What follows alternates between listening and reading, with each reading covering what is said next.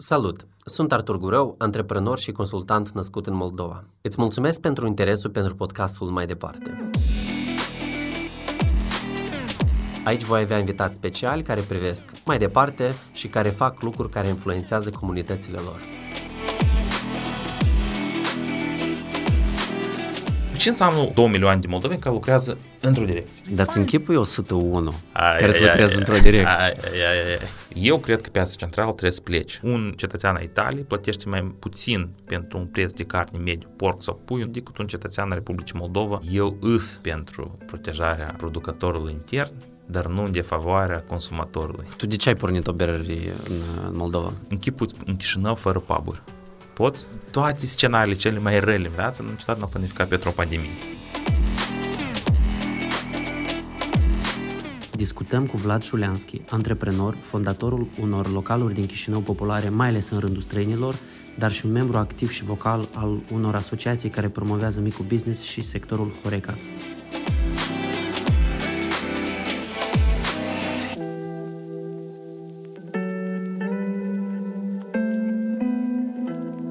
Bine te-am găsit la podcastul mai departe. Bine, v-am, bine, bine am venit. Bine ai venit. Da. Uh, Spune-mi, te rog frumos, pentru cei care nu te cunosc, uh, cu ce te ocupi tu? Eu sunt uh, Vlad Șuleanski și sunt antreprenor. Uh, am două localuri uh, stil american cu bere craft artizanală în centrul Chișinăului, Smokehouse și Taproom 27. Și în afară de asta mai ești și fondator și ești activ în sectorul asociativ, cu două asociații. Cu, nu, nu sunt fondator, partenerul meu e fondator, deci compania noastră e fondator, e asociația AIM, uh, uh, Alianța Întreprinderilor Mici și Mijlocii. Noi încercăm să luptăm pentru drepturile uh, businessului mic, că el de obicei vocea lui nu prea se aude, și suntem membri la asociația MER, Uh, asta e Asociația Restauratorilor în uh, Moldova, care tot luptă pentru drepturile și să fie glasul lor mai auzit în, uh, în politică, în Moldova, în societate. Deci una e o asociație care susține, încurajează, promovează businessul mic și alta este o asociație care reprezintă um, practic localurile, Horeca. Da, corect? o, o parte din localuri, ele ambele sunt asociații care și promovează, dar și în același timp apără. Um, um, Mai ales uh, asociația uh, Alianța Întreprinderilor Mici, noi când am început local ne-am întâlnit cu foarte multe probleme mici care niciodată nu puteam să găsim un răspuns, unde să ne adresăm, ce să facem, cum să cerem ajutor și am înțeles că există o lacună de asta în care tu poți să te adresezi ca, e una când se adresează un antreprenor care are o întreprindere de 10 oameni, dar e alta când se adresează o asociație care reprezintă 50 de companii care angajează 1000 de oameni. Uh-huh. Și evident că așa, așa feluri de asociații amplifică vocea antreprenorilor și atunci oamenii ascultă, nu știu, mai, mai, mai, mai atent, atrag atenția, încearcă să facă schimbări ca să ne, să ne ajute să, să trecem de problemele care le întâlnim. Tu vorbești de oamenii de la guvern sau de la mm, instituțiile de control? Tot, tot, toate aspectele, deci instituții de control, guvern, parlament, una din istoriile de succes pentru AIM a fost că noi am oprit o lege să spun eu, tâmpită pentru reprezentanții berăriilor, că la un moment dat uh, ei trebuie să treacă o, bere, o lege care necesita ca toate berările mici să pună un filtru care să calculeze cantitatea de alcool etilic produs pe nu știu cât ani. Deci asta uh-huh. efectiv ar, ar omorât toate berările mici. Uh-huh. Și nimeni nu a observat chestia asta, deci a fost o lege făcut copy-paste de undeva. Sau, sau, sau poate a fost lobată de un jucător mai mare. Uh, poate. Noi, oare, oare cine să fie? Oare cine să fie, da. Noi uh, nu știu dacă a fost lobată, deci noi ne-am repede, pentru, bun, noi nu avem producere de bere, dar noi lucrăm cu producători de bere și repede, repede am, am văzut chestia asta în lege ne-am dus, am lobat, am arătat cât de uh-huh. grav poate să fie asta pentru industrie și am oprit uh, să treacă legea asta în Parlament și am făcut modificarea și după asta toți au mers mai departe tot. Noi și așa nu avem tare mulți producători de bere artizanală, dar cu așa o lege poți să distrugi pe toți. Nu cum e, că acum am, o mai apărut așa. O mai deja apărut. E, deja e mai bine. Deja e mai bine, asta eu sunt de acord. În comparativ cu România sau Ucraina, nu e așa, dar suntem o țară mică. Dar e deja mai bine. Apar micuți, apar interesanți, apar investiții mari, ca așa cum la Soroca, acolo e o, o, o berărie foarte faină și, și asta e interesant, asta e important, deci noi segmentul nu unde, trebuie... Unde este la Soroca? Că am fost pe acolo Nu, și la, n-am nu la găsit. Soroca, am uitat cum se numește, un sat pe lângă, înspre Soroca, deci berăria e Rockscore, uh-huh. deci au făcut o investiție extraordinar de mare. Am spus să ajung acolo Da, încă și n-am eu ajuns. tot încă n-am ajuns, eu i-am contactat să încerc să vând berea la noi în local, dar ei încă sunt mai mult bazat pe sticle. În fine, c- e important să fie cât mai multe ca noi putem să alegem. Mm. Deci, am, una îmi place, asta nu-mi place, azi așa, mâine așa, asta e important. Tu de ce ai pornit o berărie în, în Moldova? Asta e o întrebare, nu o berărie, dar un pub, deci eu nu, mai, mai des mă gândesc la întrebarea asta, de ce am pierdut, am, am pierdut, am încercat să fac un pub, n-am idei. Deci majoritatea restauratorilor cred că când îi întreb de ce ai făcut asta sau de ce ai deschis un restaurant, nu pot să răspund.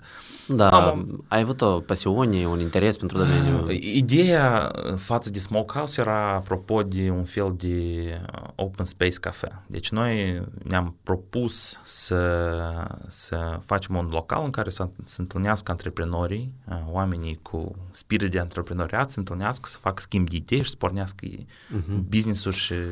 Tu ai fost în Silicon Valley. E sigur. Și acolo, asta de obicei, cafenele, cafești. Exact, exact, cam așa. Bun, la noi vedeți că acolo sunt și puburi, deci am uh-huh. fost și în puburi acolo care oamenii se adun după lucru și discută da, chestiile astea. acolo berii 7, 9, nu, 10 dolari. acolo viața e mega scumpă, da, e acolo eu. Am, deci eu, eu sunt așa, de firea mea sunt mai pesimist, dacă când am fost în Silicon Valley, m-am întors așa de plin de energie, pentru că uh-huh. acolo, știi, nicio idee nu e o problemă. Ți-o spui cât de... Everything is doable. Da, deci tu o spui și oamenii zic, a, da, numai trebuie să găsești resurse și bani atât. Oameni și, și bani. Dar noi am vrut să deschidem așa un local în care să întâlnim și parcursul, știi cum, eu recent citiți în business planul nostru de șase ani în urmă și mă înfla râsul, deci e, e, Fantezii. E cu totul altceva decât am deschis. Uh-huh. Dar asta și ok, pentru o idee de afaceri, e să dezvoltă, devine. La un moment dat noi am ajuns că vrem să facem o mâncare americană, ce fel de mâncare, o e ca barbecue, să aducem ceva interesant în Chișinău, o și vrem și bere artizanal, pentru că înainte să mă întâlnesc de partenerii mei, la mine bere tot se împărță în blondă brun mm. și atât. Și eu până mă țin minte că ei făceau bere acasă și Matt și David și mi-au deschis un PLL și zic că n-a gustat asta și la mine știi cum s-au deschis chakrele. Deci poate spus că ei au fost cei cu pasiunea și cu cultura asta de mâncare și de da pub da, american și tu ai fost cel cu bazele antreprenoriatului. Da, nu pot spune că bazele antreprenoriatului, ei când căutau uh, un partener moldovean, pentru că ai nevoie de unul aici moldovan, căutau cineva cu western mentality, știi, mm-hmm. eu să fiu direcționat, să facem corect. Mai scurt, cu orizonturile Așa, deschise. cu orizonturile da. deschise, pentru că eu erau idei noi, interesante, dar eu eram deschis pentru ele și noi uh-huh. ne-am conectat între ei și am putut să dezvoltăm ideea. Dar să revin de, de ce un pub, n-am idee. Deci eu cred că majoritatea restauratorilor, nu numai la noi în Moldova, dar și în lume, pentru că noi, la noi mai rar se întâmplă când uh, un șef, un bucătar deschide, sunt parcă 3 sau 4 localuri. Dar uh, să știu eu cât era de complicat, că businessul e foarte complicat, că mm-hmm. e stare multe chițebușuri care lucrează și trebuie să le conectezi ca să faci o experiență pentru asta. Nu există răspuns. Așa s-a primit. Abonați-vă la podcastul mai departe.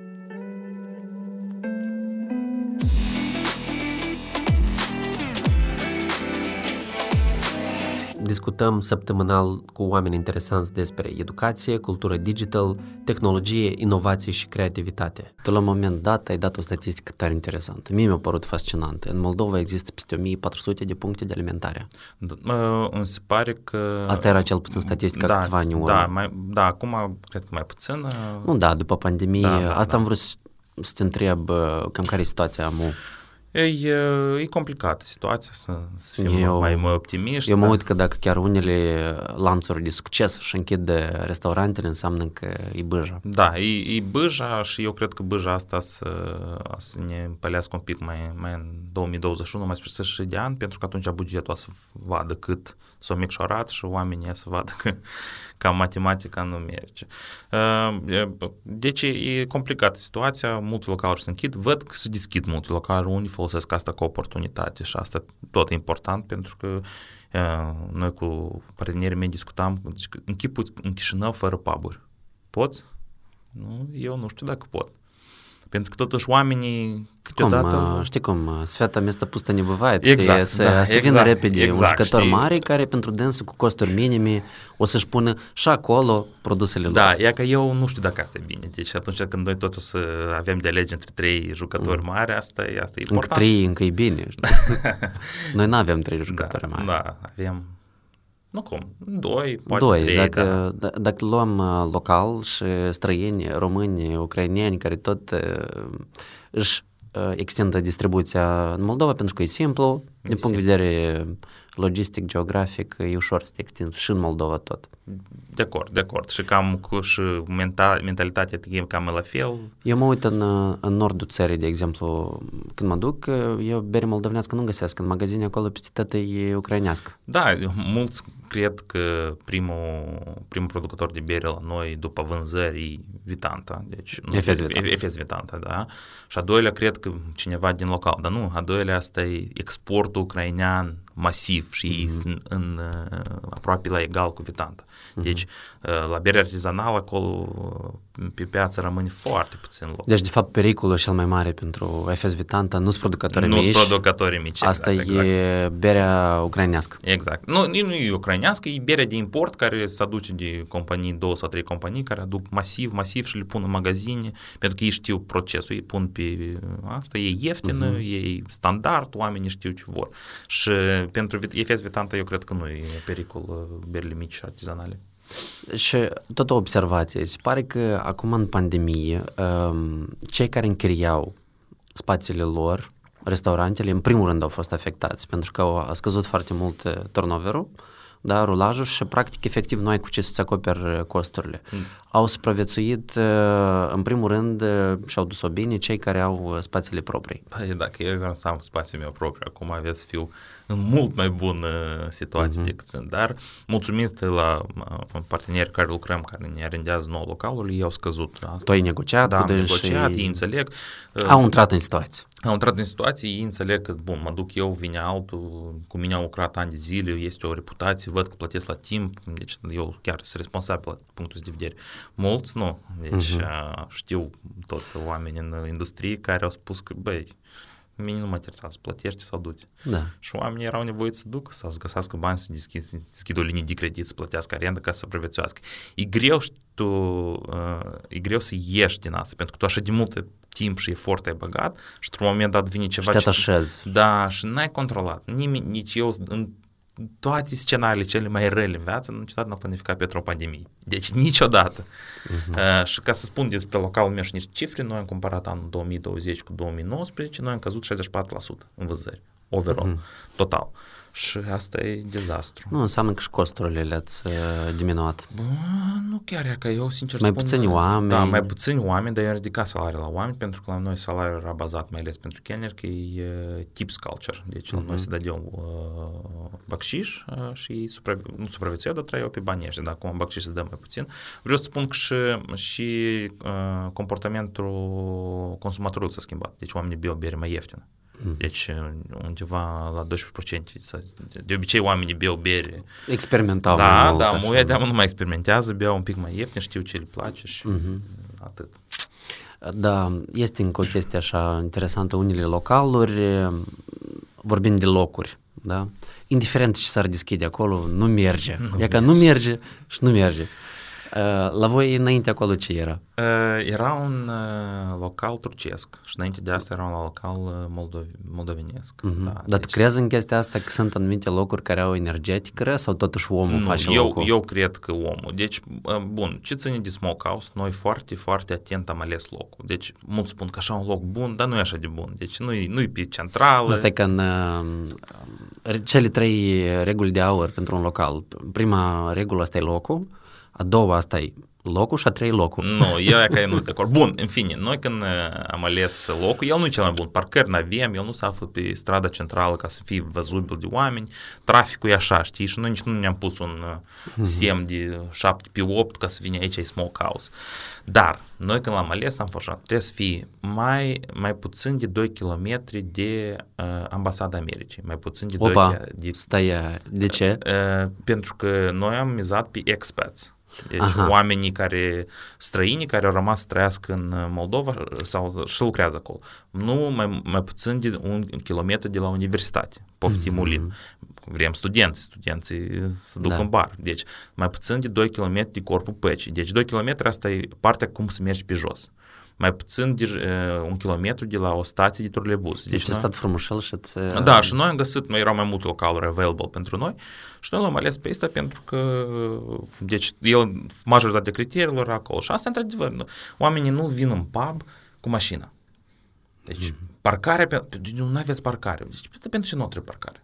Deci, nu, nu, nu ne trebuie parcare. Omul vine să bine. Bun argument. Și plus, da, da, mai tu... mergi un pic pe jos. Exact, mai, știi, și tu mai te privești, admiri orașul. Da, și uh, noi, pe, pe urma asta apare, deci tu vii în pub, mănânci un pic, servești, mergi la club. Deci bei un, ceva mai, o mai tărie și mergi mai departe. Cluburile în jur centrul sunt destul de multe și acolo știți să mergi. Asta uh-huh. tot o, o combinat. Nu vrei să mergi la club, continui mai departe în, în local. Și asta tot e, face parte din atmosferă. Tot, tot asta a fost și despre masă, mesă. Noi am optat pentru mesă mare. Dar ce așa mari, vezi că la noi moldoveni când se duc undeva, ei vor să boxin, știi? Mai ales am timp de pandemie. Nu, amuia, da, da, amuia toate regulile s-au schimbat, amuia nu pot să spun. Vlad, zi te rog frumos, ți place businessul ăsta în care tu ești? Tu totuși vinzi alcool. Da, asta e bună întrebare. Eu întotdeauna mă gândim la aspectul ăsta moral, la chestia asta, că eu vând în alcool, vând ceva ce nu e nu e așa de bun pentru sănătate. Dar, în același timp, eu înțeleg că asta face parte din toate culturile lumii. Deci, asta e, un, mm-hmm. alcoolul are o istorie, mai ales berea care a ajuns, e un, uh, un, uh, o băutură slab alcoolică. Uh, mie, mie, la mine acum, mai ales în pandemie, e dual. Dacă m-ai întrebat 5 ani, 2 ani în urmă, ți-aș spune, da, îmi place cu mici aspecte. Acum e mai complicat, evident, că sunt mm. perma-stres, știi, și e, e destul de greu moral. Uh, dar mie îmi place aspectul de business, comunicarea cu oamenii, cu aspeții. Eu mm-hmm. îmi place să vă povestesc Partea de comunitate. Da, comunitatea, cum se întâlnesc. Știi? E un, un sentiment foarte major când stai într-un seară, vineri plină și cineva când Smells Like Teen Spirit și tot bar începe să cânte, știi? Asta mm-hmm. e, și asta se întâmplă și pentru asta mine. Asta e așa, thrills, da. Da, da, și cum se ridică părul mm-hmm. pe, pe mâini. Dar ce ține de partea de administrare, e mega complicat. Deci eu la un moment dat mm-hmm. mi-am, dat seama, mi-am dat seama că am peste o tonă de hârtii. Deci fizic, o tonă de hârtii, facturi, documente, toate chestia asta nu e sănătos pentru mm-hmm. un un antreprenor. Apropo de um, chestia asta, să nu sar de la alcool la, da, la, da, da. la birocrație, dar um, totuși, dacă să combinăm legislativ, da, cum este legiferat uh, alcoolul în Moldova uh, și să comparăm chestia asta cu, cu alte state asociația voastră lobează anumite modificări în legislație? Sau da, nu? nu, nu. Deci, pe noi ne aranjează. Eu cred că mica diferență... Deci e destul de, legislația noastră destul tu de permisivă. Tu licența, ai plătit uh-huh. licența, ai primit asta, o plătești în fiecare an cât acolo uh-huh. este și atât. Fix așa, unica ce diferență cu, spre exemplu, în uh, Anglia, eu mă uitam, tu trebuie ca persoană să treci un, uh, o, o documentație și tu ca barman trebuie să fii, să ai document ca să poți să vinzi alcool și localul aparte. Deci ele toate sunt ușoare, la noi sunt destul de ușoare că ai, ai plecat pentru licență, spui că eu vreau să vând alcool, plătești cu, mi se pare că 25.000 dependenți de câte locul are și nu e problemă. Deci noi nu lobăm să schimbăm. La producție, da, E o mhm. mare problemă acolo, mai ales ce țin de bere, pentru că o țină e foarte complicat și tu nu poți să faci, eu vreau să fac o bere, nu știu, 100 de litri de bere de, de casă, nu se poate, pentru că, uh-huh. în același timp, vin, poftim, fă vinul de casă. Să, să, să revenim, să răspund la întrebare. Deci, e dual uh, uh, răspunsul meu de ce țin de alcool. Da, eu știu că asta face, nu, nu întotdeauna bine, dar știu că și asta ține și de libertatea omului. Fiecare și alege. Evident că eu am avut cazuri în care uh, nu dădeam voie să bei, să consum mai mult, să mai uh-huh. întâmplau și lucruri mai puțin frumoase, dar tu, tu, tu, noi am avut uh, numai trei bătăi mm. în timp de ultimii șase ani. Deci, Ok. Și asta e, eu să cot Dacă tu poți să succes. ții minte pe, pe toate, Da, eu le pot ține pe toate, ele nu erau asta, deci se mai întâmplă că oaspeții vin și nu știu că beau bere artizanală, cred că beau să beri și eu pot să beau o bere, nu, de-a noastră nu pot să beau o bere. Ok, dar uh, suntem la tema asta de, de bere. Totuși, în, uh, în Republică este problema asta destul de mare cu uh, înecatul amarului în, uh, în băutură. Da, da. Și asta eu nu cred că nici o lege și nici o prescripție nu poate opri, pentru că omul ăla, chiar dacă barul nu lucrează sau se încheie El o la să găsească 10, unde, exact, exact. uh, porcul, porcul glot găsește. Nu, tu știi, eu ia că nu sunt de acord. uh, Bun, eu sunt de acord că noi avem problema asta și asta e o problemă foarte mare. Uh-huh. Uh, și eu știu aproximativ sunt soluții. Deci, când te duci într-un pub, asta e un environment, un, un loc în care tu bei. Tu totuși te ții în mâini cât de cât. Ești în loc public, Da. cumva. Eu când am fost în Lituania, uh, sâmbătă, nu, duminică, se vindea alcool până la ora 3. Atât. Mhm. Niciun magazin, asta, în localuri se dă de voie, magazine nu. Pentru că, cum ai spus tu, omul care își neacă în amarul nu se duce în bar să lăneci. Bun, se mai întâmplă asta mai rar, dar omul o neacă acasă. Deci el știe... Și faci provizii. Exact. El acasă se duce și el acasă, asta nimeni nu-l vede pentru că e greu.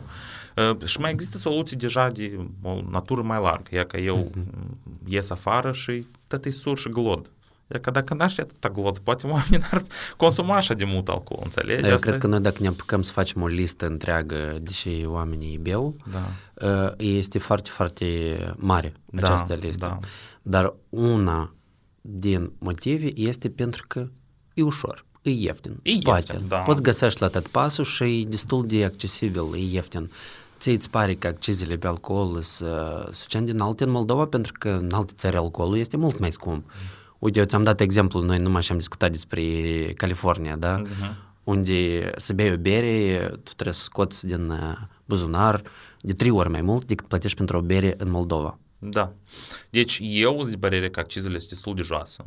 Eu cred că ele trebuie să crească. Asta, asta, dă, asta dă mai multe efecte. Iar eu sunt la sigur că asta n-a să oprească oamenii să consume, pentru că tu ai spus Noi nu vorbim despre să oprească, dar Da, eu, tu ai spus că uh, berea sau, nu berea, E sau accesibil. alcoolul e accesibil, dar tu ai uitat și un singur lucru. Noi suntem uh, oameni care produc vin acasă, care nu se reglementează deloc. Eu țin minte foarte bine despre chestia asta, dar dacă ne uităm la statistică, la noi oamenii beau mai multă bere decât vin, statistic. Nu știu, nu știu. Unde E că dacă te uiți la, la datele uh, statistice oficial, pentru că neoficial vinul, vinul care se consumă, evident că nu, se, nu șede nimeni acolo cu... Apoi eu, eu așa, dacă... Nu, nu, nu, nu putem să negăm chestia asta. De ca Știi cum? bunelul De asta meu, spun că noi putem să vedem, să facem o listă de 100 da, de da. lucruri, dar unul din lucruri este... E accesibil, de acord. E foarte accesibil. A, acum întrebarea este a, ce, cum facem noi? Să-l facem mai puțin accesibil, să-l facem mai scump? Bun, îl facem mai scump, ce o să întâmple? E că eu te-ar întreba pe tine, eu nu cred că oamenii ar stopa consumarea și n-ar fi așa accesibil, pentru că au Dar găsit... ce te duci tu în extreme? N-ar stopa, dar cel puțin ar spune, stai un pic, n-a să beau uh, azi trei beri, azi beau Ok, două. Două. Uite, deci eu sunt de acord. Accizele trebuie crescute și în local la mine berea nu ieftină. Deci nu ieftin. Noi suntem un local uh, și, bun, prețul nu se formează din mitul ăsta că eu fac 700% profit de pe o sticlă de bere. Absolut nu. Asta e un mit, evident. Asta e un... Tu știi de câte ori eu am avut problema asta, că voi luați o, o carne și o transformați de 1000 de procente. Nu, asta nu lucrează așa. Dar e, ideea că, da, prețul, asta, să spun eu că nu sunt oameni care consumă cu așa preț? Sunt. Sunt oameni... Ce preț? A, cu- Scump, cu un preț asta. Deci oamenii vin... Din nou, da. nu ne uităm la extreme, hai să ne uităm la temperatura medie pe spital. Bun, eu, eu sunt de părere că accizele poate să crească, da, uh, eu nu sunt sigur că asta să rezolve situația, chiar așa, temperatura medie să o, să o scoadă, dar este ar fi un pas. Ar fi un pas, eu cred că e posibil, asta ar fi un pas și economic pentru Moldova să se reglementeze și să facă niște bani în bugetul statului. Inclusiv pentru protejarea producătorului intern. Uh. tu știi, eu, uh, uh, asta e o temă dureroasă pentru mine. Eu îs pentru protejarea producătorului intern, dar nu în defavoarea consumatorului intern. Nu în defavoarea calității. Da, și nu numai calității, și asta. deci noi în mediu plătim un pic mai mult pentru carne decât uh, un italian. Da? Deci pentru care... Explic un pic. Deci, prețul, eu acum nu am cifre, eu în moment dat am interesat chestia, deci un uh, cetățean al Italiei plătește mai puțin pentru un preț de carne mediu, porc sau pui, nu mai țin minte, decât un cetățean al Republicii Moldova Uh, per general, pentru că noi nu prea permitem uh, carne uh, din afară, noi trebuie să protejăm producătorii autohtoni. La noi au fost și istorii întregi cu industrie de carne, că este monopol, exact, că e exact, controlat, exact, exact, interese. Da. Și, și carnea este un produs esențial, deci nu e ceva, o bere artizanală, este un mm-hmm. lucru esențial, pentru că oamenii nu au de alegere și e evident ca să cumpere numai ceea ce există pe piață. Acum, noi protejăm producătorul autohton. Super. În defavoarea uh, consumatorului. Deci noi salariile sunt mai mici, nu avem posibilitate să luăm și uh, calitatea tot, nu poți să spui că e mai bună, mai rea. Eu sunt de părere că trebuie să fie o balanță. Deci noi trebuie să protejăm consumatorul, uh, producătorul autohton, dar și să, ave, să fie posibilitate să fie ceva concurență între, între carne, spre exemplu. Știi, iată, noi discutăm despre aceste două aspecte și mie mi se pare că noi ne lăsăm foarte ușor uh, distrași, ne uităm la niște chestii care sunt la, la suprafață și nu ne ducem mai, uh, mai adânc, că niciodată nu este numai alb și, exact, și, și negru. Este e că, e că sunt uh, producători interni și sunt producători externi. Eu cred că dacă tu investești și susții o anumită industrie, faci eforturi, atunci poți spui și măsuri de protejare a Așa, ei. da, da, de acord. Așa ar fi corect. De acord. Dar dacă tu nu faci nici o pleașă de acord. pentru industria aceea, nu, atunci deja trebuie să premieze, da, cum tu ai spus, interesul producătorului, consumatorului. Da, de, de acord, și aici e un foarte bun exemplu industria vinului. Deci noi trebuie să o protejăm. E a noastră, e și așa a fost bătută și noi am, ca, o, ca țară, ca guvern, ca populație, noi am băgat foarte mult industrie vinului și tu e crește și noi trebuie să o protejăm și trebuie să o protejăm și în afara jucătorilor externi care vor să vină și să uh-huh. pună vinul nostru calitativ, e bun, dar este vin și mai calitativ și mai bun. Poate să fie și un pic mai ieftin și dacă intre el pe piața noastră, să fie mai iasă. Eu Iar, iar e chestie de, de perspectivă. Eu în loc să-l protejez, mititelul, el vă descurc, el l-aș ajuta să crească, să dezvolte, să exporte.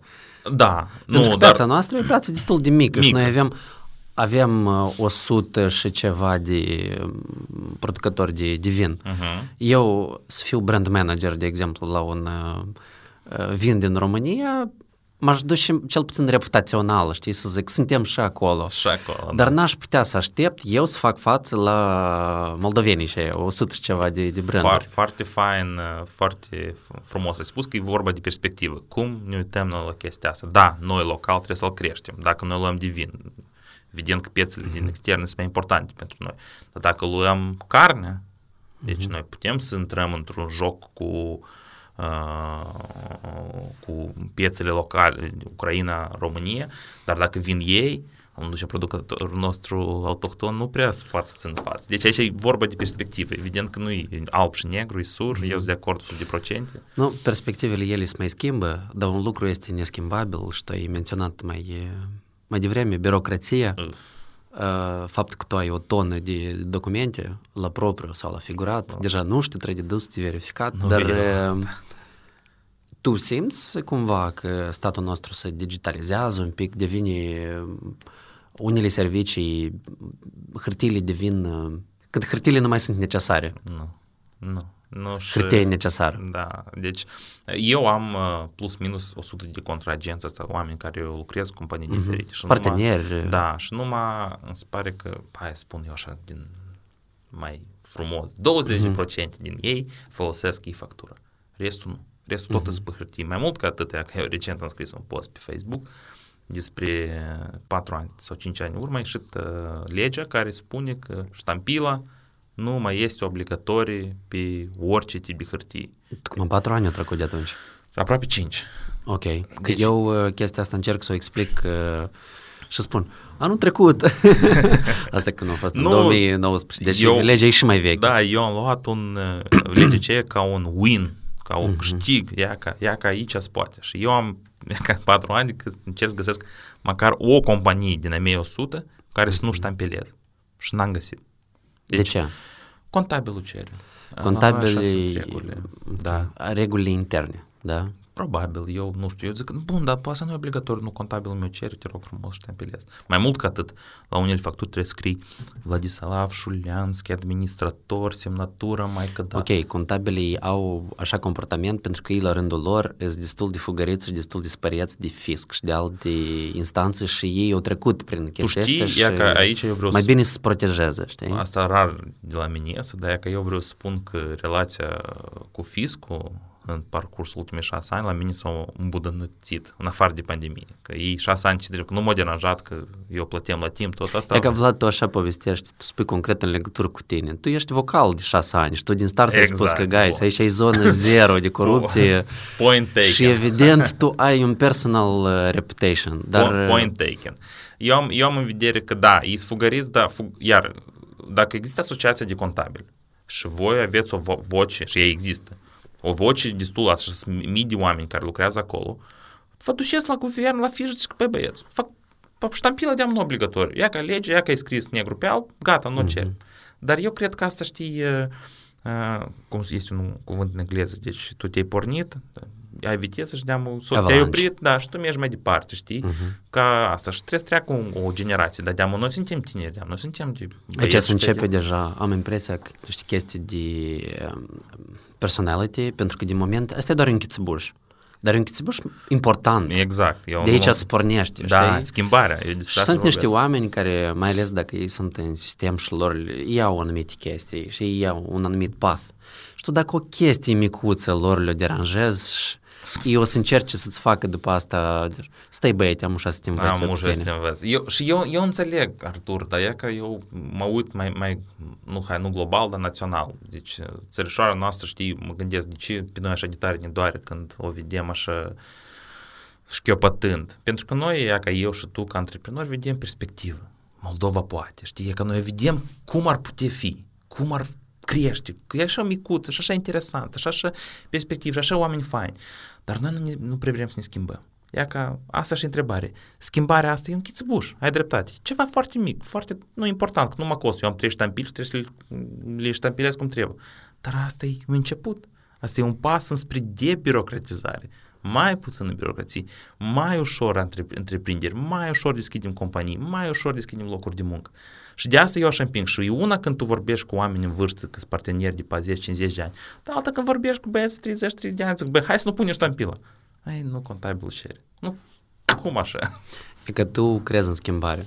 Eu- Dar omul ăla care pe tine te controlează sau uh, care face bani cu ștampeluța, Exact. el nu crede în schimbare. Da, el vrea să facă Pentru bani dânsul lui. schimbarea nu este avantajoasă. Asta ce înseamnă? Că trebuie de luptat? Trebuie de mm. să fie confruntare? Nu, eu Pentru cred... că nu toate schimbările se, se dau ușor. Tu dacă o să te duci la cineva și o să spui, dragii mei, noi am și o să schimbăm, te ați da, foarte bine că ai venit, noi tot timpul am așteptat schimbarea asta. Schimbare, exact. Eu îs conștient. Eu schimbările dor. Noi și ca antreprenori știm despre asta, noi știm ca și oameni care aleargă, că tu trebuie să de aici să te uh, motivezi, să te scoli și să faci primii pași. Schimbările dor, dar noi altfel as- stagnăm. Eu nu știu dacă asta e perspectiva. Întrebarea mea a fost uh, unde se termină colaborarea cu instituțiile statului, mai ales că tu reprezinți și uh, sectorul asociativ. Eu, eu, eu cred că e vorba de argumentări. E vorba de comunicare, argumentări, de să spunem de ce asta e important. Deci, noi, e ca și, și business, și statul, și oamenii, toți fac parte din țara asta. Deci, noi trebuie să avem o viziune, că noi vrem să ajungem acolo. Evident că asta nu se întâmplă în 4 ani sau 8 ani sau 20 de ani, dar măcar perspectiva uh-huh. să fie clară. Deci noi mergem în partea aceea. Și atunci oamenii cu timp, și e vorba și de generații. Deci noi acum avem educație online, uh, telefoanele 10 ani în urmă au fost de care. Așa, dar acum ai puterea în buzunarul tău e mare. Oamenii văd cum e posibil, văd alt, altfel de, de viziune. Și ea că ei, acum copiii noștri trebuie să crească, ea să aibă altfel de asta. Dar dacă noi să le dăm o perspectivă clară unde ne mișcăm, atunci și ies. Lor să fie mai ușor să facă schimbare. Evident că la oameni statului care lucrează acolo 20 de ani, vine unul de 30 de ani, zic, hai să ne schimbăm, zic, auzi, uh-huh. eu am, mai, am fost aici 20 de ani. Și asta e, e de înțeles, nu întotdeauna e bine, nu e rău, uh-huh. dar noi trebuie să avem o, o viziune uh, pentru țară și o cale de dezvoltare ca să putem să ne dezvoltăm. Viziunea ta care e pentru, pentru orașul ăsta? Mă întreb de viziunea pentru Chișinău. Deci, uh-huh. Asta e o întrebare foarte bună. Eu nu sunt urbanist sau arhitect sau asta, dar mie mi se pare că Chișinău e o combinație între era sovietică și era modernă și era mai veche înainte de, de sovietică. Și acum mie unii lucruri care mă bucur, vreau să spun, că am observat că acum în centrul Chișinău se construiesc clădiri frumoase. Deci nu beton, uh-huh.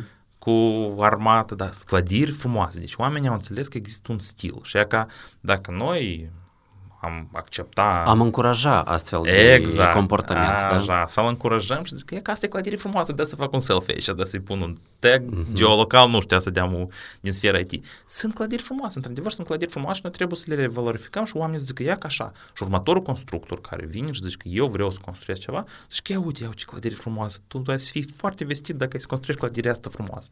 Și atunci oameni. Problema parcărilor nu se rezolvă ușor. Eu cred că piața centrală trebuie să plece Ia că asta. Unde? Din centru. Trebuie descentralizată. Da? La revedere. Trebuie eu, să eu, eu trans... îmi dau seama uh-huh. ce bani sunt acolo, îmi dau seama câte resurse sunt vârt acolo. Bun, să dau o întrebare clasică. De ce? Uh, um, deci, eu am trăit toată viața mea lângă piața asta centrală. Deci, câtă mizerie a fost în ograda mea. Deci, eu fix peste drum de piața centrală. Deci, unul mizerie. Mizerie, da. Uh, corupție. Deci, acolo foarte mult trece pe sub masă, nimeni nu știe eu de câte deci e imposibil de Da, eu cred că e imposibil de controla, dar eu nu m-am gândit la foarte multe idei cum să pot să controleze așa o piață. Eu cred că piețele au farmicul lor, ca în Barcelona este la Rambla, o piață extraordinară, tot frumușel pus la... În Istanbul, Grand Bazar. Oh, e extraordinar. Mm-hmm. Da, ele au așa farmecul lor, dar dacă sunt poziționat la noi, din păcate acolo nu e chiar bine. Era o idee acolo, asta de la Cerc, la Grand Hall, unic, mm-hmm. centrul cel mai. Aceea trebuie să fie piața centrală. Mie mi s-a părut idee destul de interesantă. Acolo erau și și parcări preconizate și pavilioane erau Dar nu mers acolo sau Nu mers pentru că da oamenilor alternativă. Deci mm-hmm. eu deschis chestia aceea și zic, ei mi-a lucrat și aici în centru. Mm-hmm. Și evident că omul care, noi vorbim de tracțiuni, el toată viața a lucrat acolo, evident că și trebuie să mă schimb. Da, și eu am amintiri tare faine legate de piața centrală și piața centrală pentru foarte mulți locuitori, hai să spunem așa, din mediul rural, e o unică sursă de supraviețuire. Da, trebuie de, de văzut din punctul ăsta de vedere. Respectiv, dacă ai acești oameni și le dai lor posibilitatea da, altor, le oferi niște centre amenajate. Eu nu m-am vrut să spun că Ok, există trebuie să existe alternative. Farm markets, farm uh-huh. market, cum am, am fost în state, deci te duci, oamenii mergeau 20 km, că era un farm markets acum. Să așezau o mașină, să duci acolo erau 30, 50 de producători și tu la fiecare legea ce vrei. Ți-ai luat pachete întâi uh-huh. și o dată pe săptămână. Farm market ar fi o idee faină te introdus și evident că, iar eu nu... Chestia asta crezi că trebuie să fie uh, privat, o inițiativă privată sau o inițiativă public, cumva privată. publică? Public. Eu cred că și, și municipiul Chișinău interesat să, să ajute să, să adun, să construiască o cultură uh-huh. nouă de, de, de consum în Chișinău. Dar ce ar trebui să fie în locul pieței centrale? După parcare, parcare, parcare acolo. Nu, o parte acolo, nu, asta e spațiu foarte mare. Foarte mare parcare. Asta ar elibera tot centrul, uh-huh. înțelegi?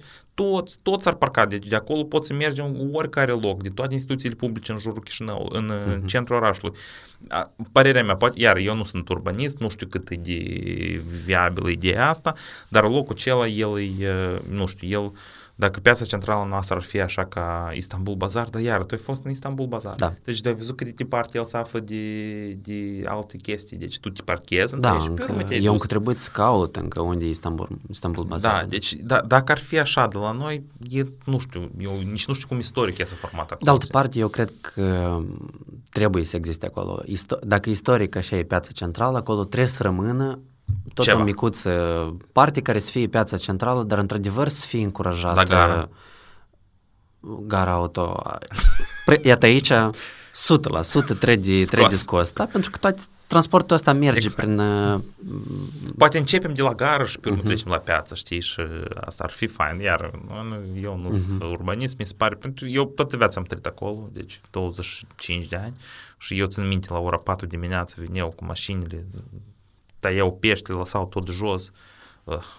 Mai ales că acum oamenii, datorită schimbării culturii, că mult mai mulți acum se alimentează din uh, supermarketuri, dar nu din uh, piață, da? Uh-huh. S-au mai dezvoltat, dar în general chestia asta cu piețele am, am, am impresia că e o mafie, știi? Nu numai, nu numai în uh, uh, piața centrală, pentru că am văzut recent și niște titluri legate de pețșoara asta de la, de la Buiucani, uh, nu, nu este bine reglementată și tot se reduce până la urmă tot la corupție.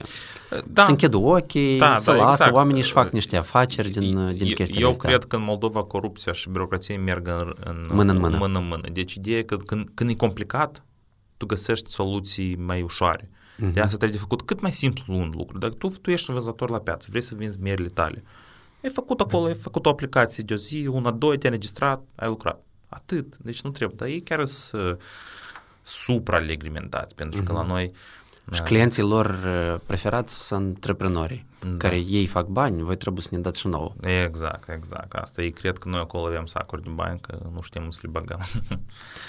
nu, aici știi cum, eu încerc să... Da, foarte pro- problematic pentru că mulți din ei, inclusiv în agenții serioase, cred că ei fac un lucru bun. Da, uh-huh. ei mhm. cred că noi vă protejăm consumatorul vostru să nu mănânce mâncarea voastră. Și, ei, și eu încerc să le explic, vă dați seama că puterea absolută o are omul cu banul. Uh-huh. Deci dacă eu vând mâncare rea, omul o să vină, mai mult ca atât, acum unul cu banul, doi cu review-urile pe, pe 74 Am de platforme. E mai mare deja da, puterea review Da, ai intrat, ai scris și local, Iurea nu vreau. Și eu, uh-huh. pentru mine nu ANSA, CNSP-ul, municipiul, guvernul sunt problemă.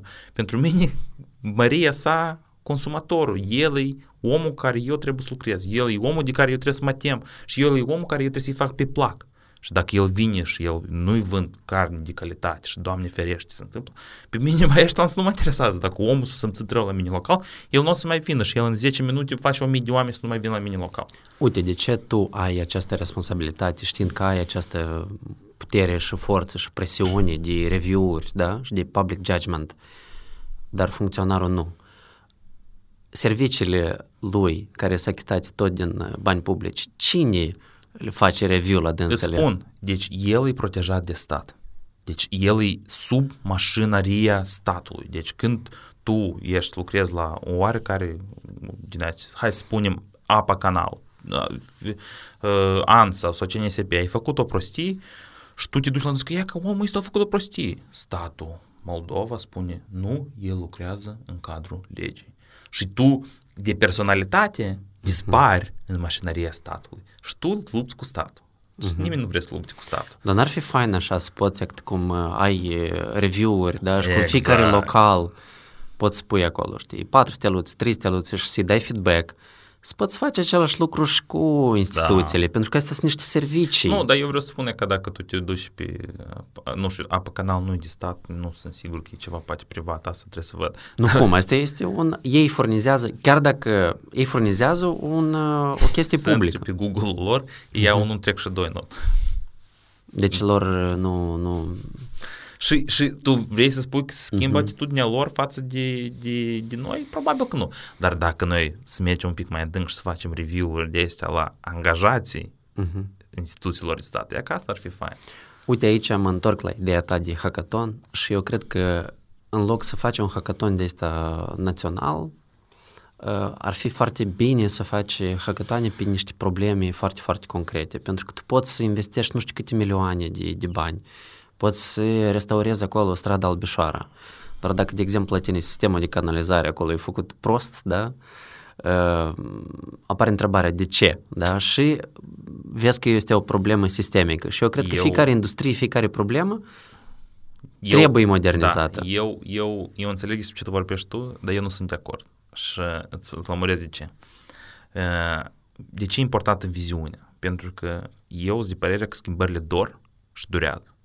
Deci, eu am 30 de ani, am copil, mai vreau unul. Uh-huh. Mă gândesc, eu îl vreau aici, vreau să poate să plec, pentru că e greu. Eu am șase ani, eu sunt antreprenor, dar incamul meu nu e așa de cum cred oamenii.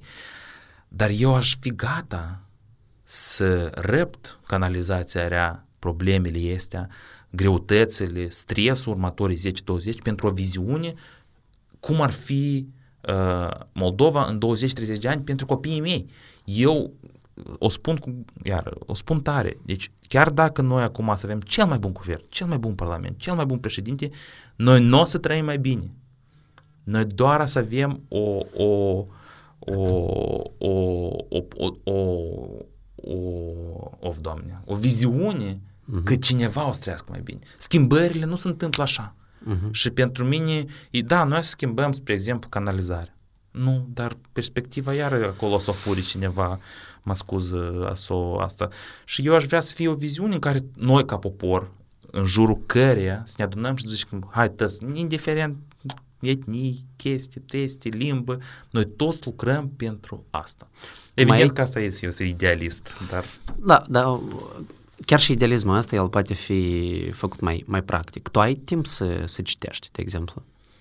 Uh, în ce sens? Uh, să, să citești nu, literatură. Da, eu citesc. Ce cărți tu citești? Oi, am și eu, ratingul meu scade un pic. Eu citesc doar fantasy și sci-fi. Da, deci, din potrivă, eu, e interesant. Pe, mie mi-e foarte greu să citesc. Cumva, că... tu știi, foarte mult uh, explică omul și citește și și face, pentru că eu cred, de exemplu, că literatura este foarte inspirațională. Da. Și faptul că tu ai acest nu, idealism, asta de fapt e tare ciotcă, asta e tare fain. Și de fantasy. Bun, e influențat. Eu, eu, pur și simplu, s-a obosit, spun moral, știi, și de asta vreau să văd cum ar fi asta dacă uh-huh. noi toți împreună, mie mi închipă o Moldovă în care noi toți împreună lucrăm pentru un, un, uh, un viitor oarecare. Care să arăte mai da. bine. Și să vedem ce înseamnă o, o, o, o, 2 milioane de moldoveni care lucrează într-o direcție. Ia că, uh-huh. ce înseamnă asta? Asta Cum? e o forță tare mare. Ia, care 2 așa, milioane?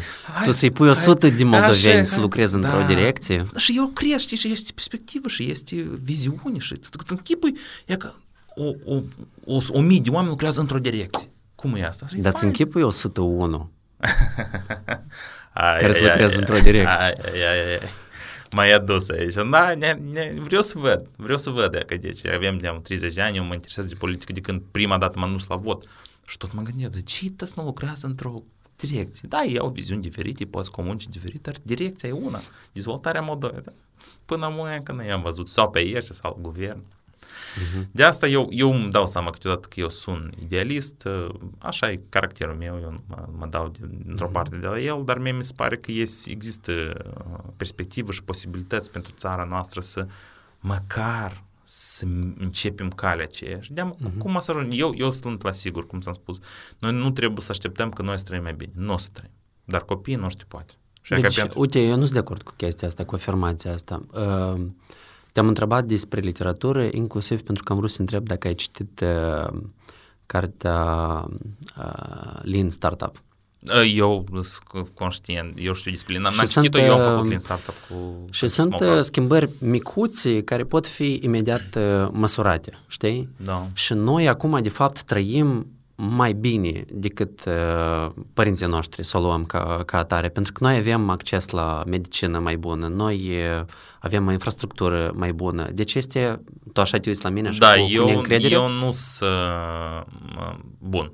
Deci noi trăim mai bine ca părinții noștri uh, Uh, din Avem uh, mai mult acces la mai multe oportunități. Uh, ok, eu toate lucrurile astea sunt globale. Deci asta s-a întâmplat că au apărut uh, rețele globale de internet, uh-huh. medicina overall s-a ridicat. Deci noi ca popor și pentru țarișoară, pentru spațiul ăsta, nu, asta nu a influențat. Și eu nu sunt sigur că, noi, că noi trăim mai bine ca părinții noștri, că average-ul Uh, în anii 90 foarte multă lume a plecat uh, din, uh, din Moldova, Moldova pentru că chiar nu era Imposibil. sărăcie crasă. Acum sunt mai multe oportunități mm, decât okay. atunci. Bun. Acum oamenii care pleacă din Moldova sunt în căutare de, nu știu, de... Uh, inclusiv iată am discutat cu, cu Diana Ivanov. Pentru că ei vor, nu știu, acces la o cultură diferită, mm. da? Environment, mediu, dar nu există chestia asta de genul că, că plec, că trebuie să supraviețuiesc. Ok. Cu toate că, sigur că sunt și multe cazuri de, de genul ăsta, dar nu e așa ca în, ca în anii 90. Deci încet și se poate de făcut niște schimbări eu, incrementale spre bine. Eu da? sunt de acord Pur și simplu tine, ele da. nu sunt uh, percepute. Eu sunt de acord cu tine, eu tot recent am vorbit cu niște prieteni de mei care sunt, au joburi foarte plătite, oameni bine mersi și se gândesc să plece pentru că au nevoie de acces asta. Dar ei, pentru ei era mai important și despre asta și vorbesc eu. Infrastructură, siguranță, perspectivă, cultură, lucrurile care tu vrei să ai acces pentru că ai, ai muncit greu pentru ele. Și acum, uh, pentru mine, dacă eu spun priorități pentru mine care sunt importante, asta e siguranță, medicină, infrastructură, uh, educație. Mai mult Siguranță. Siguranță. Eu nu mă simt în siguranță. Ai spus uh, în primul rând. Da, nu te pe- simți în siguranță. Nu de mă ce? simt în siguranță. Pentru că eu periodic citesc niște știri Mhm. că a ieșit un om, uh, nu știu, într-un sat în Fălești și a spus un cuvânt și a fost omorât cu pătaia în cap și poliția era pe alături, dar nimeni nu a văzut. Sau a fost știre când doi polițiști de la VAM în statia asta, este albate și... Mhm. Deci tu nu te simți neapărat în siguranță atunci când ești activ și vocal. Exact. M- mai ales că eu îs activ și îs vocal, știi? Și într-un moment dat uh, cuiva se vină că eu sunt prea activ și prea vocal, dar asta e personalitatea mea și eu nu pot să o micșorez, știi? Și, și asta pe mine mă, mă, mă, mă deranjează. Mă deranjează că oamenii merg cu viteză mare pe străzi. Ia Că eu, uh-huh. eu, eu mă țin minte cum mergeam la școală când aveam uh, 8 ani. Mama s-a uitat din spate după noi, dar eu puteam să merg singur la școală 3 blocuri. Eu acum în închipul fica mea să meargă 3 blocuri singur la școală, eu însurez la cap. Înțelegi? Și eu aș vrea ca asta să schimbi invers. Deci, copiii noștri să fie în siguranță pe străzile Moldovei, pe străzile Chișinăului, deci nu să nu apară... De ce folos că noi avem așa de mulți polițiști? Exact, dacă... eu despre asta și vorbesc. Deci, uh, că au fost la atrium niște bătăi, băieții ceia nu au primit nimic și mai ales că băiatul care a decedat era tot din poliție. Deci nimic nu se întâmplă și oamenii ăștia merg printre noi. Printre noi. Și mie mi strașnic. Eu evident că nu vreau asta să se întâmple, trebuie de lucrat cu uh, conceptul de violență înainte ca să se întâmple, dar da, dacă asta se întâmple, oamenii trebuie, cum, într-un fel, izolați. Părerea mea. Uh, eu lucrez în pub, am un pub, acum mă gândesc, lucrez cu alcoolul. Da. Cuia să-i vin în cap, ce să fac? Știi, știi, și te gândești că eu nu mă simt, eu nu pot să sun la poliție și ai veniți repede. Că am avut cazuri, am avut uh, prima două luni a smoke house-ului, unul era, era drogat. A intrat, mi-a stricat ușa și Mhm. eu am venit fix peste 10 minute după ce a plecat el. Deci dacă eu mă întâlneam cu dânsul acolo, era să fie asta. Știi? Și ea că eu, eu personal nu mă simt. În același timp, ea că uh, mulți americani care eu am stat de vorbă, zic că e cea mai sigură țară în care am fost vreodată. Mhm. Tot o perspectivă, știi? De asta... Nu, de fapt, la foarte mulți uh, străini le place să, să vină în Moldova, pentru că oamenii sunt, uh, sunt primitori și Da, pentru că da. ne, ne întoarcem la ceea ce am discutat mai devreme. Alcoolul este foarte ieftin. Ieftin, da. dar Mâncare, și traiul și ieftin, știi? Poate, poate asta să fie cumva viziunea noastră de, de țară. Ceva un loc unde se poate de trăit uh, bine și cumva așa Ieftin. Ieftin. Da, bun, ok, noi nu putem să zicem ieftin, noi putem să voalăm asta Mhm. altfel, affordable, uh, Affordable de- living. affordable living, știi, poți să zbori undeva. Pentru asta trebuie dezvoltat aeroportul mai tare, ca oamenii să poată să circule. De, te-ai, te-ai așezat aici, ai petrecut trei Mhm. zile în Paris, te-ai întors înapoi cu bani puțini. Ceva de tipul ăsta. Și atunci, într-adevăr, eu cred că Moldova ei, uh, ar putea să fie, dar pentru asta trebuie drum adecvat, da? Pentru asta trebuie să fie în același timp ceea ce ai spus tu, în primul rând, siguranță. Pentru că și da. turistul ăsta o să vină câțiva așa din teribilism sau din entuziasm. Oi, tu știi că am eu la smoke, că înainte de pandemie uh-huh. vineau și zici că ce faci mâine? I am uh-huh. from Islanda, na, na, na. Uh-huh. Ce faci mâine? Mă duc în Transnistria. Caute Da, și zic, și faci senzații tare. Vreau senzații tare, exact, ei vor să vadă asta. Uh-huh. Ei, apropo, au o, asta e o capsulă de asta de timp care poate fi folosită din punct de vedere turistic foarte mult. Mulți vin. Dar mulți vin la vin, mulți vin la vinării. Mul- Deci noi, când, când nu era pandemie, foarte mulți turiști intrau. Noi recent discutam că Horeca, asta e uh, vârful piramidii turistice. Deci Asta oameni- este, dar mi-a spus cineva tare, tare interesant, uh, de fapt un chelner dintr-un uh, hotel foarte bun din, din Moldova a spus că de fapt lumea nu înțelege că noi suntem cei mai buni și cei mai buni posibili ambasadori a Moldovei, pentru că oamenii ăștia discută cu A, noi. Așa, exact, exact. Și noi le spunem unde să duc exact. și noi Exact. facem chestia asta cumva dezinteresat. Da, noi cu partenerii noștri, cu partenerii mei discutam că, e că deci oamenii vin la noi și după recomandările noastre se duc mai departe. Deci el vine seara numai aterezat, vrea o bere, vine în centru, bea o bere, aici comunic chelner, how are you, na, na, na, și tu de îi faci recomandări. Eu din numărate ori am făcut recomandări la sute, mii de Și oameni. ce le recomanzi tu? Ah, mă să fie publicitate mult. Nu, nu, nu, nu, mi-e interesant. Da, mi-e deci interesant. eu recomand vinării. Uh-huh. Eu recomand uh, Mimi, uh-huh. Uh, Chateau Vartele. Care, să nu, care nu sunt departe de Chișinău, Da, da? da, da, numai decât. O recomand să duc în Orhei. Recomand să aleagă una din sau Mileș sau Cricova, dar nu pentru vin, dar pentru Experiența de experiență, beci, pentru subteran. că totuși vinările noastre de stat încă mai iau până la vin extraordinar de bun. Uh, recomand alte localuri de tipul Mhm. pub, dacă mă întreabă de high-end, uh, un moment, la un moment uh, recomandam foarte des uh, la Sarchiz, uh, ca să mai încerce asta, din, uh, din moldovenească la Taifas, uh, că erau aproape tot acolo. Uh-huh. Asta din concurență era Barbar uh, 513 tot acolo. Asta era, uh, ca să mai încerce asta, ele pile dacă uh-huh. late night. Dar se primește alcoturism? Uh, Noi cumva, let's call it, știi cumva, să ok, spunem. alcoturism. Let's, let's call it Noi așa trebuie să, să promovăm Nu. uh, Moldova? Nu știu. Nu știu. Tu iar mă, mă provoci. Nu știu. A, bun, asta este o parte de asta, din cultura tuturor Este o industrie, nu? Da, e o industrie care hrănește multă lume Multă lume. A, Bun, nu, și care aduce taxe la la, stat. la Chateau Vartali, uh-huh. e, la Ruhei ducem nu pentru alcool, că uh-huh. e frumos. Uh, Mai, mai mult, mai des, mai, la duritoare îi trimitem, că acolo tot e frumos. E departe de ajuns, infrastructură zero, știi? Și că tu Întoarcem te la uiți infrastructură. Da, ne întoarcem la infrastructură. Deși trimis la Înțeles. Chateau Vartali, că e aproape Orhei, pac, drumul este, acolo tot e asta, poți să mănânci, nu neapărat să bei, dar măcar să vezi un chateau. Mie e același lucru. E extraordinar castelul. E extraordinar, deci n- n-ai încotro. În jurul lui nu chiar, dar Da. castelul e extraordinar. Tu, când ai ieșit în public la meetingul ăsta în fața la Teatrul Național de Operă și Balet, da? Da. Care, care a fost mesajul tău acolo? Pentru că ne întoarcem un pic la partea asta de activitate social-politică. Deci eu am fost invitat de Partidul PAS. Uh-huh. Mie, la moment, la moment, spun, partidul îmi, Îți inspiră încredere. inspiră încredere, eu știu foarte mulți oameni de acolo și eu sunt de părere că iar într-adevăr putea să facă unele lucruri bune. Unele uh, se mai întâmplă, îi fac greșeli, dar în fine, mie mi se pare și m-a chemat.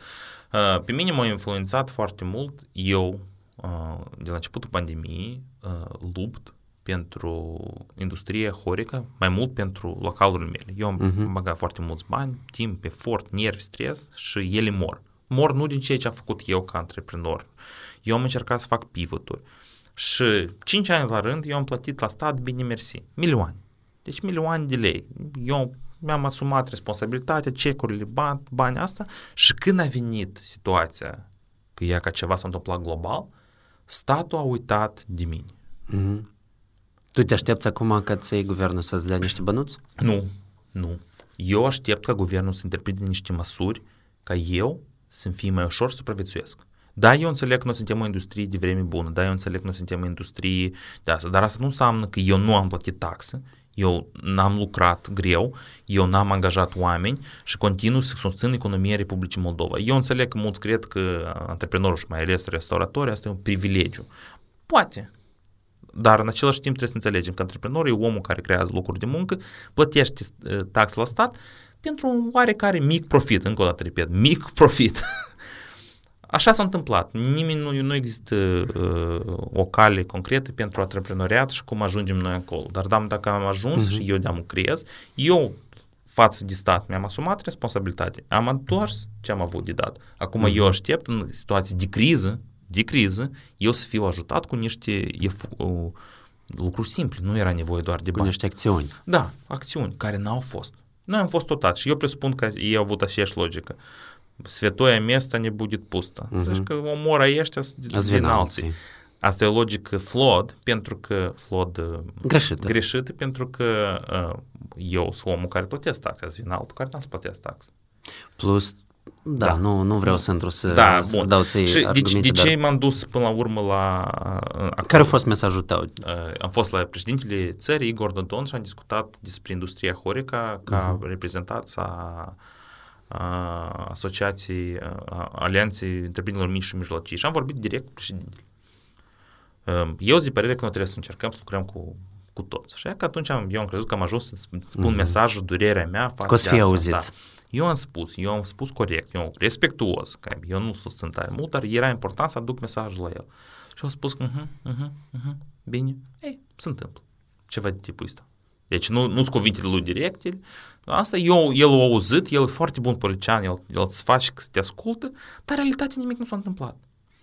Și mesajul meu când am ieșit eu acolo era tot așa, eu nici nu mai țin minte discursul meu, tot am vorbit din suflet, tot așa cum vorbesc. Deci, pentru mine era vorba că noi trebuie să muncim pentru țărișoara noastră, pentru perspectiva țărișoarei noastre. Și uh, mi se pare că Partidul PAS și inclusiv președintele Maia Sandu și chiar e o, o, o, o, nu știu, satisfacție să vezi un președinte care vorbește coerent, frumos, te reprezintă, uh, are o logică, știi, și e interesant, nu, nu, nu bădrănește și eu cred că viziunea asta poate, poate să, să apară, at, at least. Iar nu niciun om în Moldova, cât de bun ar fi, nici în patru ani nu se poate să facă mari, multe schimbări, nici în opt, tot așa. De, pentru că asta e o procedură care trebuie să dureze 20 de ani ca noi să avem o perspectivă. Dar e un început. Cam așa. Tu ai uh, vorbit cu Maia Sandu? Te Da, cunoști eu cu de ea? câteva ori am vorbit cu Maia Sandu, eu deseori vine, vinea, mă, cred că e președinte, nu, la, la noi în local, noi prin asociații, David mai vorbea cu ea, pentru că e uh, împarte niște viziuni uh, care sunt mele, deci sunt cu Deschise. deschis. Eu, eu sunt pentru deschidere, pentru că noi suntem oameni diferiți, națiuni diferite, limbi diferite și uh, trebuie să acceptăm pe toți indiferent dacă nu suntem de acord sau nu. Știi, am observat acum un interes uh, sporit față de străini, față de Moldova, din moment ce Maia Sandu a devenit uh, președinte, pe de o parte. Tu crezi că e un interes? Eu cred că uh, E un președintele... interes pentru că, de exemplu, americanii cu care eu discut au spus că you guys did it before us, da, oh, imite, eu trecut prima tot femeie prin- președinte, da, da, da. știi? Da, s- tu știi, eu, eu am fică, știi, și cât e de important pentru mine să pot să arăt exemplu că tu poți, indiferent de You can do, poți, să, whatever poți you să want, faci da. ce, ce vrei, ce vrei. Da. inclusiv să fii președintele țării. Șanse egale. Exact. Și asta, și asta e foarte important pentru mine, asta e foarte important. Eu întotdeauna eram accept și mie mi se pare că un guvern condus de, de, de femei o să fie mai eficient. Noi, bărbați, câteodată suntem mai uh, prominenți la risc. Nu, Câteodată nu asta. Dar eu cred că interesul uh, mai multor țări față de noi, nu din cauza că Maia Sandu a câștigat, dar eu cred că președintele trecut a, Nu te- s-a închis în... uh, Jennifer Aniston a menționat Da, am pe văzut, Maia am Sandu văzut, la am dânsa pe văzut. Insta Stories. Nu, și dar lumea eu... se mândrește cumva, faci știri din asta. Nu, asta e, nu știu dacă asta e știre, e pur și simplu au făcut asta că s- lumea se schimbă mai multe femei Nu, cum, devină asta, putere. asta, asta e știre. E partea curentului informațional și Eu, eu am observat că noi mai, suntem parte din istoria asta. Asta e fain. Eu, într-adevăr, cred că asta e extraordinar. Noi suntem parte nu numai din istorie, dar și din curentul ăsta că se schimbă lumea. Deci noi nu suntem doar uh, partea asta. Apar și femei în putere și e un exemplu extraordinar. președ- Premier-ministru uh, Noua Zeelandei, Jacqueline, uh, greu, greu să-i spun familia, deci cum a gestionat ea pandemia, asta e un exemplu amuie pentru toată lumea. Toată lumea. Și asta arată că și femeile pot. Și în trebuie. Estonia, și în președinte Estonia, și și prim-ministru, prim-ministru, da, toate, toate, exact. toate, Asta e- toate sunt femei. Asta pe noi. Tu crezi că m, Gavrilița o să fie votat de Parlamentul actual? Sau Eu nu? sper. Da. Eu sper. da, dar asta înseamnă că nu o să avem alegeri anticipate. Trist, dar eu cred că un guvern uh, cu Gavriliță uh, în, în frunte poate să facă ceea ce Moldova acum are nevoie foarte mult, e un crisis management. Deci tu acum ca antreprenor mai tare ai nevoie acum Da, de de un stabilitate, guvern exact. decât, decât de alegeri anticipate. Noi avem nevoie de răspunsuri, deci acum este, noi lucrăm doar până la ora 10, dar vrem să lucrăm mai târziu și nu putem. Pentru uh-huh. că n-are nimeni să răspundă acolo la minister la întrebările astea. Deci noi nu avem nici măcar cui să le adresăm, tot sunt terimat. Și eu am nevoie de oameni care să iei decizia acum, uh-huh. nu, nu ieri, nu mâine, azi. Dar ce părere ai tu despre faptul că mai apar partide politice noi? Uite, avem chiar două partide. Unul uh-huh. lansat de Ștefan Gligor și altul de fost primar Ruslan Codreanu. Eu cu, eu cu Ruslan Codreanu am avut câteva interviuri și mie, el mi îmi place ca, ca, ca personalitate, el are multe idei care mie mi se par bune. De Gligor numai de la televizor am auzit și am înțeles că el tot e o personalitate destul de puternică. Eu, sincer, nu știu dacă nu ne mai trebuie partide. partide.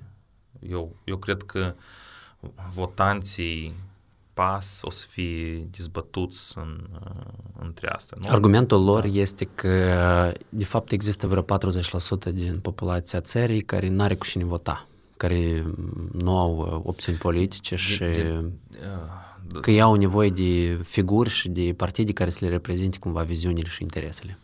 Nu, eu nu știu dacă partidele astea o să aibă acces la aceste 40% din populație. Într-adevăr, există o sumedenie de oameni care nu votează și n-au pe cine vota, dar ei nu votează și n-au pe cine vota pentru că o parte din ei uh, vorbesc în limba rusă și uh, multe partidele dreaptă, să zicem că uh-huh nici teoretic nu vorbesc în limba rusă și asta e o problemă, deci eu mm-hmm. mai de mult am spus, în fiecare partid de dreapta trebuie să fie un om care... Un om? Care Vlad, come on, trebuie să fie mulți oameni care vorbesc în limba rusă. Nu un om care uh-huh. permanent comunică și transmite mesajul partidului. Evident că toți trebuie să vorbească, să, nu toți, o parte trebuie să vorbească uh, în limba rusă, dar unul care transmite concret mesajul uh-huh. în, uh, în, uh, în, pentru persoana, persoanele care nu vorbesc. Asta Mie mi se pare, de exemplu, super fain când uh, uh, Maia Sandu, în discursurile ei, avea un mesaj și foarte, pentru vorbitorii de, de limba fain, rusă. Da și asta văd că continuă și după Da, da. Și eu, eu cred că... Uh, alegerile prezidențiale, ceea ce e foarte fain. Foarte fain, eu sunt de acord. Eu cred că PAS a învățat o, o lecție foarte importantă. Asta e important. Și mie, mie tare mi-a plăcut în discursul de când a devenit inaugurare, mai Sanda a vorbit și în ucraineană, și în bulgară, și în... Păi asta a fost mai mult așa emoționant. Dar asta e important. Deci noi trebuie să ținem că minte că da, limba rusă este o limbă uh-huh. care comunică, dar minoritatea ucraineană e mare Moldova. Mai mare decât cea rusă. rusească. Asta trebuie să ținem minte și mai mare decât și acea găgăuză e mare. Deci Familia ta, Șuleanski, ce origine are? Poloneză. Uh-huh. Da, dar eu, apropo, produsa două lumi, să zicem așa. Tata meu e venit din Kazahstan, a trăit în Transnistria toată viața lui și până mână știe limba română. Mama e din uh, centrul Moldovei, din satul Vasieni și uh, limba română, eu vorbesc rusa, limba română trebuie să fie limba principală în stat, limba rusă trebuie să aibă un statut, un statut special? Uh, ocrotit? Nu limbă, nu ocrotit. E, deci, nu cum vor să facă ei, că tot, toți uh, oamenii statului să vorbească și limba rusă și limba română. Nu. Deci dacă tu ești ți greu și ești uh-huh. în uh, Găgăuzia, pentru că trebuie să acceptăm faptul că acolo se vorbește rusă. Da. Asta e realitatea. Noi putem să nu acceptăm chestia asta, dar asta e realitatea. Oamenii acolo vorbesc limba rusă. Și acolo local, limba rusă trebuie să aibă un statut special, nu principal, pentru că limba trebuie să fie una, și aia ca acolo, dacă ai nevoie de documente, asta poți fi în rusă. Fix așa probabil poate fi și Bălțul. Deci acolo trebuie de văzut, trebuie de făcut un, un referendum local. Dar în Chișinău asta nu trebuiește. Nu trebuiește în, în uh, un geni, deci uh-huh. acolo local unde asta ar fi o problemă, da.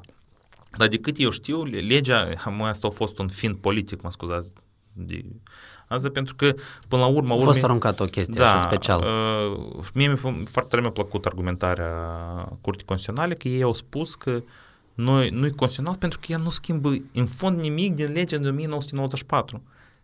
Limba rusă tot nu a rămas cu statut special de limbă interetnică. Nimic, uh-huh. atât, nimic nu s-a schimbat. Nici... Deci tu de fapt crezi că asta a fost așa făcut special ca să da. dezbine societatea. Da, da. A, ca întotdeauna asta e, când, când apare ceva, vreo problemă, limba uh-huh. se aruncă și toți încep să discuți chestiile astea.